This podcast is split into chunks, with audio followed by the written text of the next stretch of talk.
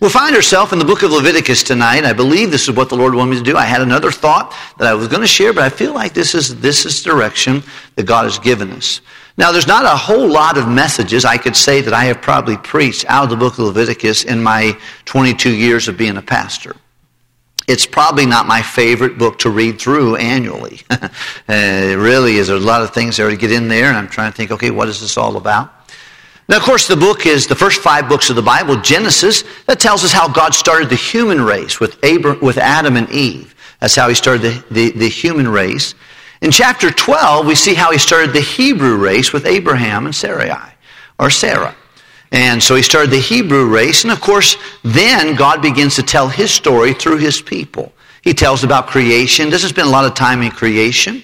Um, matter of fact, most of the book of Genesis revolves 13 chapters around one man, Joseph, and he was a type of the Lord Jesus Christ in specific. But that's kind of the book of Genesis, the book of beginnings of the, he, of the human race and the Hebrew race. Now, at the end of Genesis, the God's people are in Exodus. And they, they are in Egypt and they need an exit. They've been praying. They're under, they're under great duress. They're slaves. It's getting really bad and uh, there's lots of things going on, and they're saying, God, please help us. They've been there for a long time, 400 years, and so that uh, 70 people that moved into to that uh, moved into Goshen with uh, with Joseph now are over a million people. Maybe some think a million and a half, two million. It's a large group of people, but they are enslaved, and they're being treated very poorly, hurting, screaming out, asking God for help. And the Lord sends a deliverer in Moses. And the book of Exodus tells us uh, how God exited his people out of Egypt. Egypt is a type of, of the world. Pharaoh is a type of Satan. In slavery, that's what we have without, without Christ. And of course, Egyptians have a way in which uh, uh, that they lived and, and they were used to, and God's people were there, and they'd grown up in that. They knew some things better. They knew they were different than the, than the Egyptians, but, but Egypt had definitely blended into their mindset. They had been thinking like the world. And, but salvation came to them when God did a blood sacrifice. When the lamb was, uh, was killed and the blood was over the doorpost. And because without the shedding of blood, there's no there had to be a bloodshed, and that bloodshed came, and that gave the children of Israel an opportunity to exit out of Egypt, a type of the world, and away from the bondage of uh, Pharaoh. And I just say to you, once they exited out, remember who got excited about going after them? Pharaoh. He was going after them. Now, he, he, he'd already, they'd already been exited, but he's going after them. By the way, have you ever noticed when you win people to Christ, when you work with people, a few weeks, a few days after they get saved, and now all of a sudden the Satan comes back and gets his long arm into them, into them and begins to say, no, get back over here. He can't take them to hell, but he can try to stir up their lives and, and create all kinds of problems. And that's his, that's his MO. That's the way he works. And, and that's why we need good disciplers and prayerful exhorters and people who will pray and be patient and work with people and continue and don't give up on people. It's, it's di- very discouraging when uh, you do have folks who, who do run good for a while, but then they fall off the planet or they struggle. It's very discouraging.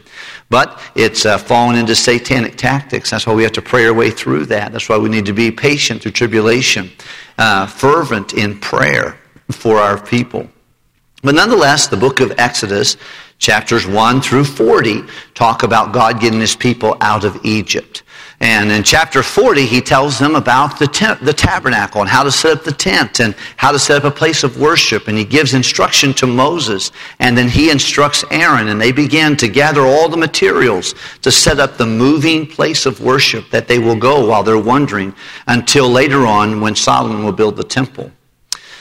So Genesis, a book of beginning. Exodus, how to get his people out of Egypt. But the book of Leviticus is unique because it is intended to get Egypt out of his people. And all of us, see, when we got saved, we, uh, we got saved from sin, saved from Satan. We were passed from darkness to, to light, from, from death to, to eternal life. But we still got a lot of Egypt inside of us. I got it inside of me, and you got it inside of you. Stinking thinking a wrong way of, of thinking, a wrong way of talking, a wrong way of, of, uh, of handling problems. We've got a lot of that in us. And God gave the book of Leviticus to the Levitical priesthood. They are the sons of Levi. Those are Aaron, and those are the people who are going to teach God's people His word, His word, and His ways. They're going to begin to communicate God's ways and teach them God's, God's uh, word and, and His ways. And that is what Leviticus is about. A lot of it's in types and shadows. But He's going to teach them a new way of worship. This is so foreign because Abraham didn't get this information, and Isaac and Jacob and Joseph did not get this information. This is years later, and now he's going to say, no, this is, but all of it's in types and shadows of the Lord Jesus Christ. And early on, he tells them the different offerings the meat offering, and the grain offering, the cereal offering, and, and the trespass offering. And now we're going to talk, tonight talk about the burnt offering. The book of Leviticus kind of, it's, it's, it's segmented in three different concepts. One is, the is, is the, uh, the rituals that he wanted his people to do on a regimented basis. Some of it was to express their gratitude and their love to the Lord. One of the reasons that God wants us to tithe is not because he needs our money. One of the reasons he wants us to have special offerings and give to missions is not because he can't get the gospel without us. But he wants us to have a partnership with him. And he wants us to learn to give because we want to, because we get to, because we can show our love and our gratitude to God. And he wanted his people to do the same thing. He didn't need the grain that they would offer him. He didn't need the, the meal offering or, or the, the, the animal sacrifice. Those are all types and shadows and opportunities for God's people to direct their worship to him. He's teaching them a new way of worship. But you see it in, in the worship. But then you see instruction. Where we are in tonight, in chapter 6 and verse 8, they begin the instruction specifically to the priest. Because priests were representing God to the people and representing the people to God. And uh, by the way, in this day and age, according to 1 Timothy chapter number uh, 2, you and I are a chosen generation, a royal priesthood. You are representing Christ and the Lord to others around you. Uh, it is you are rep- you're standing between the living and the dead. You're standing and you're representing the Lord and you're representing others to God. That's when we pray. We're praying to God for others. And we live our lives in a way, in a good way, in a place that we can show His glorious light to other people. We are representing our God to them. And he talks to them about uh, uh, things that priests had to do. And then at the end, his main thing is holiness and purity. So rituals, the priesthood, and purity. Those are the things he was pushing his people to be. And pure, not only with ourselves, pure verses chapter 16 and 17, or with the, or with the Day of Atonement, how you can be right with God. And then chapters 18 and on is how you can be right with other people. You'll see rules on how I'm supposed to treat you and how you're treating me. And if we, if we have things we need to borrow or we, and they break into our presence, how do we deal with that? And how we take care of each other is there. And then, of course, the last challenge, Moses gets up at the end and says, no, this is God's new way of doing things. Are you in? Are you going to do it God's way?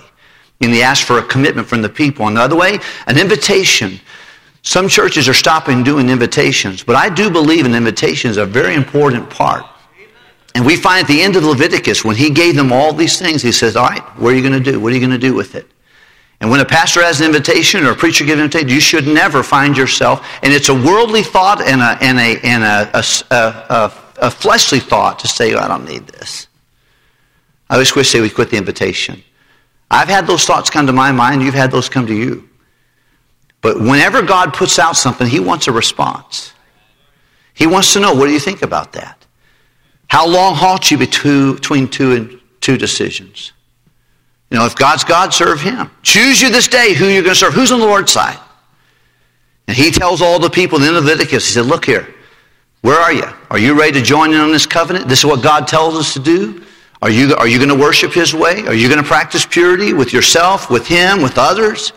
Are you guys in on this situation? Are you going to offer the offerings that he suggested we do? Are you going to continue to bring down every year to Shiloh? Is this, is this what you're in? Are you going to be in and out? He challenges them. Are you going to sign on to this new covenant? And I love the things of there. I don't understand everything about Leviticus, and I can honestly tell you there's a lot of things that have more questions than answers. But what I do understand about it, and by the way, the Old Testament shares with you God's thinking. Every once in a while you get someone who gets, uh, you know, they don't think tithing is for the New Testament Christian. Eh, I don't, I don't want to fight about it, but the truth of the matter is, I believe God has revealed his thought all through the Bible. You can't find tithing in Paul's epistles. He doesn't use the word tithe. But I do believe that Abraham started tithing before there was a law. His Jacob, he tithed. It's in the law that God wants a penny out of every dime. And by the way, if people learn to tithe the rest of their life, they're required to be in church to bring the tithe, not send the tithe, but to bring it. So they're supposed to come and place and bring their gift to the Lord. Well, if you commit a lifetime, I'm never going to steal from God again.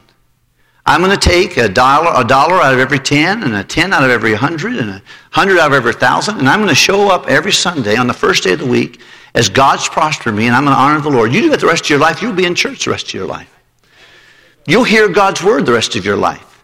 And you'll have more faith because faith cometh by I found one of the things that people get away from God, they get away from giving.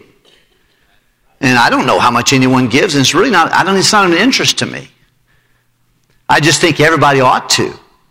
And God's revealed it before he closes out the Old Testament. He said, look, you guys have been away from me. Your father's away from me. And they said, well, how do we get back to you? He said, well, will a man rob God? You've robbed me. They said, we robbed you with tithes and offerings. Then Jesus, he tithed. He commended the tithe. He challenged people to give, and, and you can't read the, the, uh, the, uh, the, the, epistles of Paul without him mentioning, communicating, giving, uh, bountifully giving, giving generously. Thanks be to God for his unspeakable gift, challenging us to do that. I think beyond the tithe. But he's teaching them this. He says, Are you going to sign on to this or not? And I like that idea, but that's not our message tonight. Our message is chapter 6, verse number 8 through 13. He now directs his attention from Moses. And by the way, the difference between the book of Leviticus and, and, and Numbers is kind of interesting. In the book of Leviticus, they have set up, they've set up now the tabernacle, and God speaks to Moses from the tabernacle to Moses. He's outside. It's interesting when he speaks to Moses for Numbers, he is in the tabernacle with God. When he speaks, it's kind of an interesting thing. But he's on the outside listening to God, telling him how to do this, and now he does it. Now he's turned to talking to the priest. And he tells Moses, you tell Aaron, who is going to be the high priest of Israel initially, here's how he's going to do it. And he's told him about several other offerings already, chapters 1 through 6, and now he's going to talk about the burnt offering. And it's a little unique, but he's just telling him, listen, among many of the responsibilities in the temple, in the tabernacle, excuse me, one of their responsibilities is they must have, keep the fire burning on the burnt offering. They have got to always, even if they move the tabernacle for one place, one of the guys has to be in charge of keeping a fire going. Because it's going to burn all day and all night to sacrifice. Some of the sin offerings, you burned the entire animal itself. Some of it, you would take parts out and you would burn part of it and eat part of it as a, as a form of, separate, of fellowshipping with the Lord. But you'd had to have fire for the burnt offering. And he says, look, you tell, the, you tell Aaron and you tell his boys that whatever they do, they have to keep a fire burning for the burnt offering. Now, to do that, they would have to occasionally move the ashes of yesterday. I love a fire. But you have to kind of move the ashes. If you, if you let just all this ashes pile up, you're going to have a bad fire. You're, going to have, you're not going to have it. you got to have oxygen and, and air going underneath. If you let it just sit a pile of ashes, it's not going to burn well. He said, you're going to have to remove. And ashes are an evidence of yesterday's fire. There are some things, folks, that, that some of you uh, and I have done in years gone by, but I can't rest on my yesterday laurels. I'm still supposed to be faithful today. I've got to go back in my life and say, well, I used to do this and I used to do that. That's fine. That's fine. Well, move those ashes out so you can have fire today. you got to remove the ashes. You've got to be conscientious. There are several things that keep us from having a hot fire uh, in the burning altar and several things that, that will bother us today as well. We'll talk about that maybe in a few moments. But one thing that you have to do for you, and I can't do it for you, and you and I have to do it for me, and that is I've got to keep my fire for God burning. If you look at verse number 13, I want you to read it with me, if you would please. He gives the, the instructions of what, what to do and how to keep the fire burning. Would you read verse 13? The fire shall be ever burn, be burning upon the altar, and it shall that will be good. We got about three of you reading with me. Let's everybody read together with me. You ready? Here we go. Ready? Verse 13 of chapter 6 of Leviticus. Everybody. The fire shall ever be. Our Father, I thank you for the opportunity to preach this evening. I believe this is directed by you, and I'm supposed to share this thought. I'm glad we have a Bible that's so full of passages and thoughts, and so many of which I don't understand well and do not have a grasp on it. And I don't really have a grasp on this. But I pray you'd help us, Lord, because we all need to keep fired up. We all need to keep the fire of our soul and tend it. Because the tendency of fire is it goes out if it's not tended. And I pray you please help me as I share this. I've shared this in different venues around the world. I don't know that I've ever shared it here. But I pray you please help me. In Jesus' name, amen. How to keep the fire going. I know years ago I was uh, working as a school principal in Baton Rouge, Louisiana at Calvary Christian School. Our youth pastor, Brother Warren Johnson, who has spoken here, is one of my dear friends. He was the youth pastor at the time. He's now been a pastor for many years. But he uh, came to me one day, he came to my office and said, John, goes, I'm going to take the teenagers to Picayune, Mississippi. I got saved at Picayune, Mississippi. He said, I want to take them to Picayune. And they have a ranch there where you can, you can rent a horse at 8 o'clock in the morning and you can ride it till 12 anywhere on that ranch you want to. there's no trail ride. You can just get a horse. They'll give it to you and you can just ride it.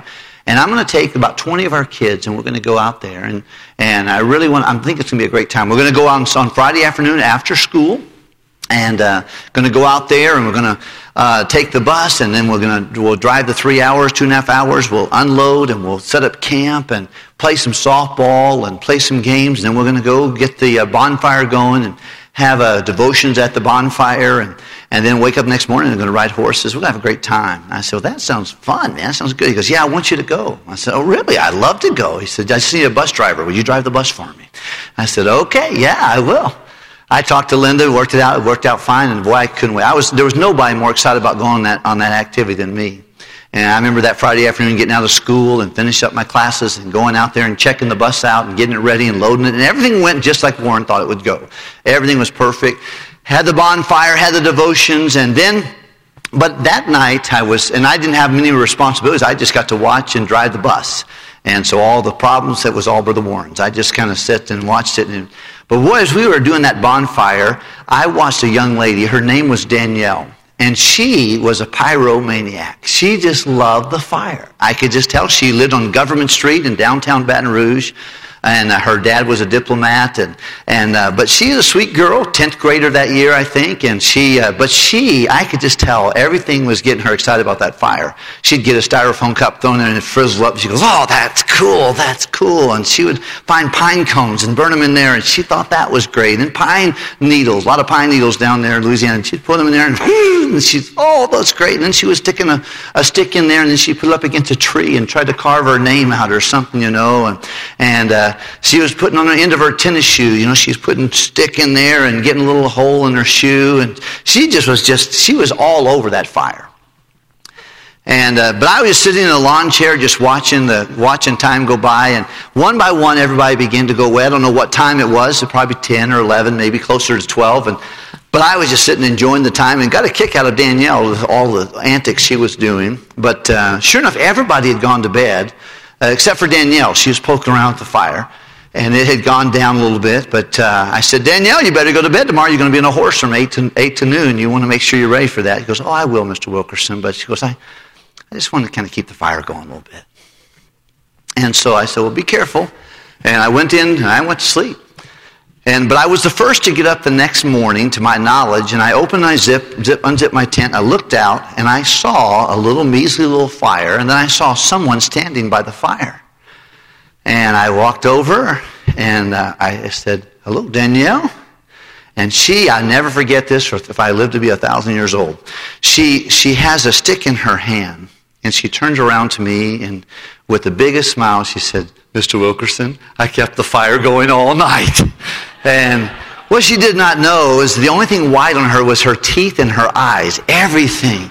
She had singed the front part of her hair getting down there, blowing. She, her eyebrows were singed.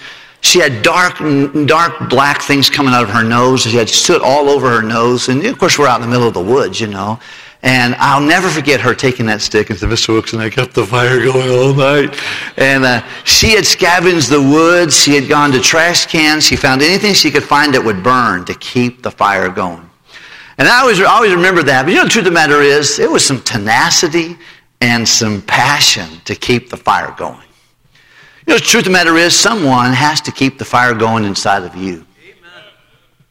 For some of us, that's been many years. We have just been just status quo. We haven't been fired up about much spiritually.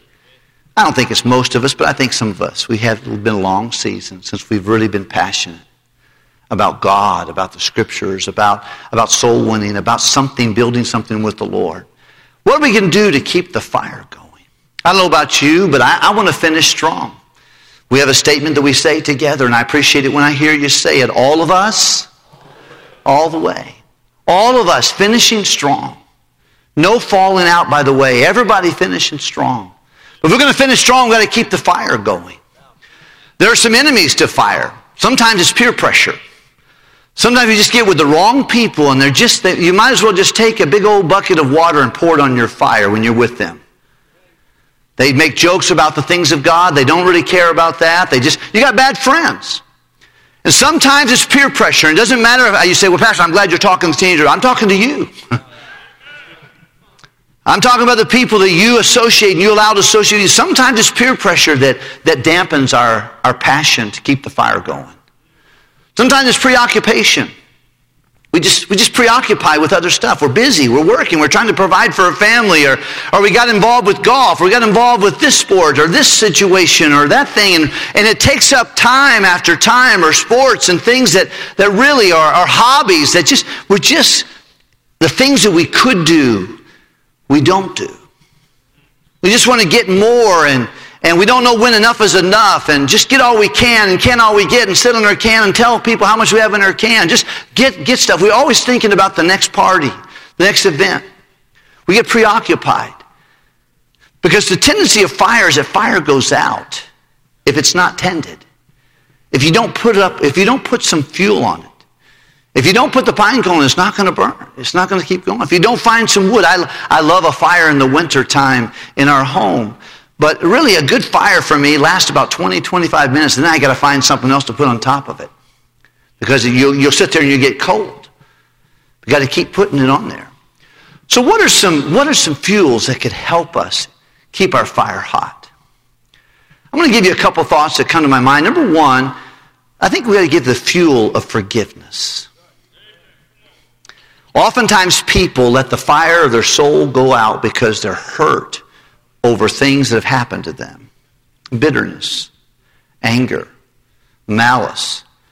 I was reading in 1 Peter chapter number 2 this afternoon, thinking about this passage of Scripture, and he, he says, Wherefore put away all malice, all guile, all hypocrisies, all evil speaking. Because if you don't put that away, you're not going to grow. As newborn babes desire the sincere milk of the word, you may grow thereby. If you don't remove some things out there, you're going you're going, you're going to dampen your fire. You're not going to keep that fire hot. And I don't want to spend a lot of time on this, but it's just a common problem. And if Satan can't take you to hell, he'd rather take a second best, and that's get you bitter. Get you angry, get you frustrated, Get you thinking about things that negative that happened to you at the expense of all the things that God's done for you. Many people go to their grave with a flicker of a flame at best because they won't forgive offenses. Are you that way? Do you have some things you close your eyes at night, you think about a person, you think about an event? I can't fix you and you can't fix me and, and I can't take that away from you and you couldn't take it away from me. But God has a design for hurts and His forgiveness. He tells us in Colossians chapter 3 verse 13, forbearing one another and forgiving one another. If any man have a quarrel against any, even as Christ forgave you, so also do ye. And be ye kind one to another, tenderhearted, forgiving one another, even as God for Christ's sake hath forgiven you. Most of us, we love the fact that God's forgiven us. But we really have somebody else by the throat. And you can hold them by the throat until you go into eternity. But you're going you're going to do so at the expense of your fire of your soul. Unless we deal with this, with this thing. How can I fuel my fire? You offer forgiveness. So why do I got to forgive? You forgive because you got hurt. They have to be forgiven because they actually did something wrong to you. On the cross, things that Jesus did, he chose to suffer for someone else's sin. He accepted the pain of that day, of the day today, and then tomorrow, and potentially the rest of eternity, having not scars, but wounds. A constant reminder of our pain. What he did, he said, Father, forgive them. On one basis, they don't know what they do. They know what they did, but they don't know how it affected me. And then into thy hands I commend my spirit. I'll let you take control of these hurts and these, these offenses against me. I'm going to let you control them. You control my attitude about that. Many folks, the fire of their soul begins to wane. And it's not burning. It's not ever burning because of a failure to forgive. Number two, I think selfishness and living for others. Selflessness. Not being selfish. You know, most marriage problems are caused by someone who's got too hard of a heart. Somebody's too hard. The Bible, Jesus said, you know, for the, the marriage, the reason there is any kind of divorce is because the hardness of heart. That's why the Bible says, forgiving, be kind when they're tender hearted. Tender hearted, keeping a heart that's tender. Living for others, not living for yourself. We live in a selfie generation. I've joked around about this, but I was standing that a couple years ago. I was standing in the airport, listening to watching this girl take pictures of herself. You know, I mean, she was taking all kinds of pictures and picking her tongue out and all this other stuff. And I was like, man, this is so stupid. She's just taking all these selfies. And then I realized I was in all of them. You know, because I was standing right behind her. Like, man, this girl's dumb, you know, and I'm like, ooh, you know, like, ah, oh, man, what am I doing? But we live in the selfie generation. It's what's best for me. The Bible says, look not every man on his own things, but every man also on the things of others. You remember the poem that Brother Howes would quote so many times. Lord, help me live from day to day such a self-forgetful way that even when I kneel to pray, my prayer shall be for others. Others, Lord, yes, others, let this my motto be. Help me live for others, I may live more like thee. And help me in all the work I do to ever be sincere and true, and know that all I do for you must needs be done for others. Let self be crucified and slain, and buried deep in all in vain. May efforts be to rise again, and less to live for others. You want to keep the fire of your soul hot? Forgive offenses.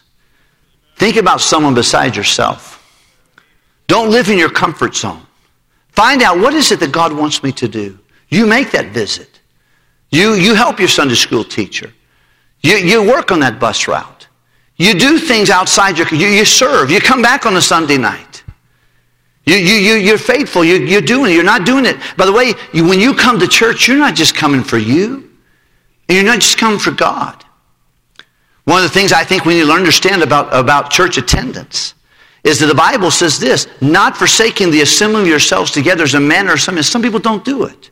He says, he said, don't do like that. But so much the more, and the next word is key, exhorting one another. Part of the reason you and I assemble in this church is so I can bless you and you can bless me. So I can greet you and you can greet me. And so I can see you. Frank, when I saw you coming I was so glad. I'm glad you moved from this section. This is a bad section over here. I'm glad you got over here. This is a better section. The truth of the matter is when I saw Frank come I'm happy to see Frank. I love him. He's my friend. And I, I'm better in, in church. I'm, I'll tell Linda tonight. No, I'm so glad Frank came tonight. Because I'm better when he's here. You're better when other people show up. And so many people don't do what they're supposed to do because it's, it's all about them. It's all about them. Hey, what can we do to keep our fire burning? How can we keep it hot? Forgive offenses. Live for others. The next one, I think we must give time for prayer. Uh, two things are birthed out of a real life of prayer, and that is vision and passion. If, you're, if, you've, if you've lost vision and passion for what God wants for you to do, begin a, a relationship of prayer and they'll come back to you. If you find yourself apathetic and just leveled out, start praying. Start giving time to the Father and spending time with the Lord. You're going to find that passion will be birthed out of that, and it keeps a fire going. The Bible tells us what, were the, what was the church doing when the fire of the Holy Spirit came upon it? Do you know what they were doing? They were praying. They were all in one accord and they were praying. And then God's presence moved. We find that throughout the book of Acts. When pray, people prayed, something happened.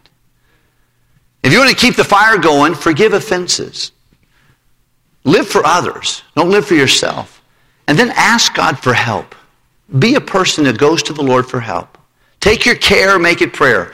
Take no thought. Don't think about tomorrow. Don't think about fashions or fitness or food. Those are things God's got. He said, Take no thought of tomorrow. He said, Sufficient today is the evil thereof. Trust me. Where am I going to be? What's going to happen? Forget about that. Be what God wants you to be today and ask Him for help today. If any man lack wisdom, let him. Ye have not because ye. You want to keep the fire going? Keep praying. Keep that relationship with God. Keep asking for wisdom. Ask for your needs. Uh, live for others and forgive. I think another thing that really helps us keep the fire going is when we make continual commitment. Amen. You know, every man needs to look into the wife of his wife, eyes of his wife from time to time and say, I will never leave you nor forsake you. I'm going to stay with you. You're important to me. I'm not going to leave you. You say, man, if I just said it to my wife, she'd feel so, I'd feel so weird. She wouldn't feel weird. She longs to know that there's commitment there. We learn that from God, right? How many are glad that God's never going to leave us nor forsake us? Aren't you glad there's another verse of the Bible says, uh, yeah, if you get me ticked off, you're out of here? No. No, I'm glad he says, no, I'll be with you forever. Lo, I am with you. Yeah. I'll never leave you nor forsake you. We need to make commitment. You know, many folks lack peace because they're not committed. When you make commitments, it's like, you know what, I'm in this thing. Had a beautiful lady. I don't know if she's here tonight, but I do know that, uh, that she's had a very rough road to hoe. Some real challenges that, that would have broken any other woman I know. But this, this lady, you know, what, you know what really calmed her heart is when she said, you know what? I'm waiting on the Lord. I'm committed to God. She didn't see another exit plan. She just said, you know? I'm going to commit this thing to the Lord. Commit thy way into the Lord. He'll bring it to pass. He's going to help you. Sometimes we struggle, and when you don't know if you're in or out, the double minded man is make a commitment. Say, I'm in this thing. You're in a marriage, stay in the marriage. Now, what can I do? Love a little bit more? Trust God more? Trust God determined to stay? You're in a situation at work, just, just stay committed. Throw it over to the Lord. Cast your care upon Him. He cares for you. There's a, there's a peace that comes when people make commitments. It's one of the reasons I think God wants us to be married and not just live together. He wants you to make a promise. It's not love that keeps the marriage together, it's commitment that keeps love going. I'm in this thing till death do us part. And the same is true with the work of God. And the Bible says if we do not consider what Jesus went through, such contradiction of sinners, we'll be weary and faint where? In our minds. I want to keep the fire going? I do. I'm going to have to learn to forgive offenses. I'm going to have to learn to look beyond myself and look on the things of others and live in a selfless life, not in my comfort zone, but what is best for others, what's best for God. What's good for God? Not what's easy, not what's convenient, not what's comfortable. What's, what's good for God? I need to seek Him and ask Him and, and, and get a relationship with Him in prayer. If you want to be close to God, you can be. If you're away from God, He didn't move. That's your fault, that's my fault. Draw near to God, He will. He's ready. He's ready to move with you. Make prayer a priority. Make a commitment. And then lastly, I want to share this, is enjoy serving God. Get involved. Sam Jones years ago was preaching and he preached at a, he would have a revival meeting and Sunday morning he'd preach against sin. Sunday night against sin, Monday night against sin, Tuesday night against sin. I mean, but if people had courage to come back there, they, they, were, they were giving up everything. Because he just whacked away at sin, sin, sin. He preached the law of God and went through the Ten Commandments and all the wrongs that are there. And, and he preached hard against it. By Thursday night, anybody who showed up enough times, they, were, they, were, they wanted to be right with God. And he would have a testimony time, and he would say, what are you, what are you giving up? What were you doing that you, that on, on last Saturday night that you have given up? You're going to quit. And people started saying testimonies. They said, you know, I, I was disobeying my mom and dad, and I'm going to quit. I was talking bad about people, and I want to quit. I've been drinking and problems with this thing or um, lust and I'm going to quit and whatever. They were just telling all kinds of stuff. After numbers of testimonies, one little lady in the second row stood up. She's an older lady. And she said, Evangelist Jones, I haven't been doing nothing and I'm going to quit. and if you're doing nothing, quit. Get involved doing something for the Lord. This is something I find that it's, it's something that people who stop, stop getting involved in some form of service, and we can't do everything with energy that we used to do, but we should do some things with urgency. But stay faithful. Stay involved. Find something you can do. You say, Pastor, I don't know what to do. Come see me. I'll try to help you. Come see your Sunday school teacher. Say, what could you give me to do? What's a job I could do? Say, well, Pastor, that's a little below me. Nothing should be below you. Greatest of these is the servant of all. And when something's below you, that's, that's indication of a prideful heart, and God's going to resist you. You'll find myself, what is it God wants me to do? But there is no, there's no reward for well done, thou good and faithful spectator. God wants us to be involved in doing things. And I find that when we keep our fire hot, it's when we're engaged in service. Brother Rick Martin, we prayed for him this morning. When he went to the Philippines, his goal as a missionary, leaving Hyles Anderson College, going on deputation for one year, he and Becky prayed that God would help them. Their first goal in the mission field was to train 35 soul winners. It wasn't to have 100 people in their church. It wasn't to have 200. It was to train 35 soul winners. His thought was People who are engaged in winning people to Christ will do anything. They'll sweep floors, they'll watch nurseries, they'll sing specials, they'll, they'll, do, they'll do anything. But people who serve Lord, here's what happens. When I find myself in seasons of apathy, where I stop being busy, here's what I do I get real critical. I find problems in everything I see. But when I find myself engaged in ministry, I'm too busy to find all the problems. I'm too busy serving and, and involved in things. And this is no way to be about. Well, here's what I'm trying to encourage you to do. Just like he challenged the priest, and you and I are priests, he said, Look, among all the other things you're doing, you've got to tend the fire. Let it be ever burning, let it never go out. And that's your fire, and that's my fire. And I don't know exactly how it is, and I know it can be attacked because of peer pressure. It can be attacked because of preoccupation and prayerlessness. But here's a few things I think if we put on our fire. We put forgiveness, selflessness, prayer, commitment, and service. I think we're more apt to have a fire that's burning in five years, in ten years, and when we stand before God one day. If you find something pushing that fire down and keeping you from doing it, stop. Face it. Are you, are you bitter? Are you selfish? Is your prayer life a joke? Are you committed? Are you all in? Or you got weary and quitting in your mind? Are you involved? We ought to serve the Lord with gladness. I find these things are just very simple, but they're very important to keep the fire burning.